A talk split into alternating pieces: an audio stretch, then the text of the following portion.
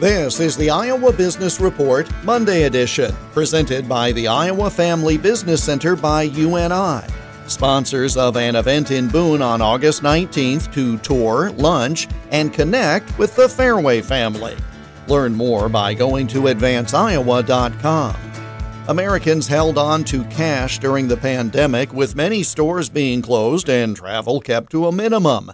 Now they're opening their wallets, but that is leading to a large amount of new debt, according to financial journalist Jordan Goodman of MoneyAnswers.com. So numbers came out this week from Equifax that auto loans, general purpose credit cards, and personal loans rose 39% in April from a year ago.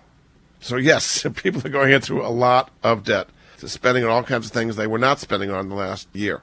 Credit card debt, of course, is the most expensive, but people are trying to buy autos, sometimes for used autos. Sometimes there's not a lot of new cars to be bought, but used car prices have gone up a lot. And we have student loans as well. So yes, people are going back into huge debt, one of the biggest increases we've ever seen. Good debt, in theory, is student loans where you get an education and you can pay it back.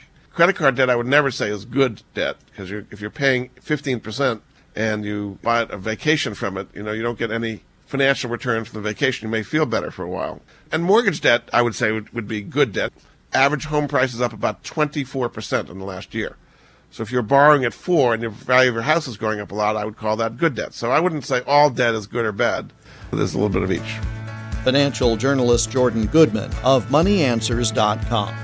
The Iowa Business Report is presented by the Iowa Family Business Center by UNI.